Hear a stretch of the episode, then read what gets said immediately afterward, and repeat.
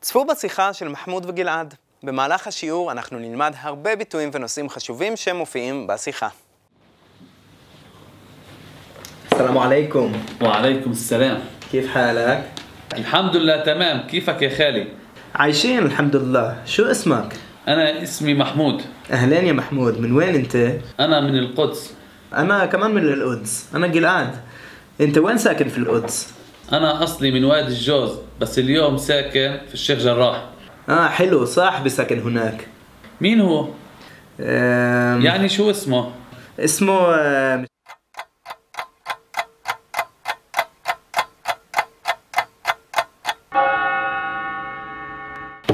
الله يخليك أنا بدي أروح فرصة سعيدة إن شاء الله بشوفك مرة تانية إن شاء الله الله معك تمام. يلا باي باي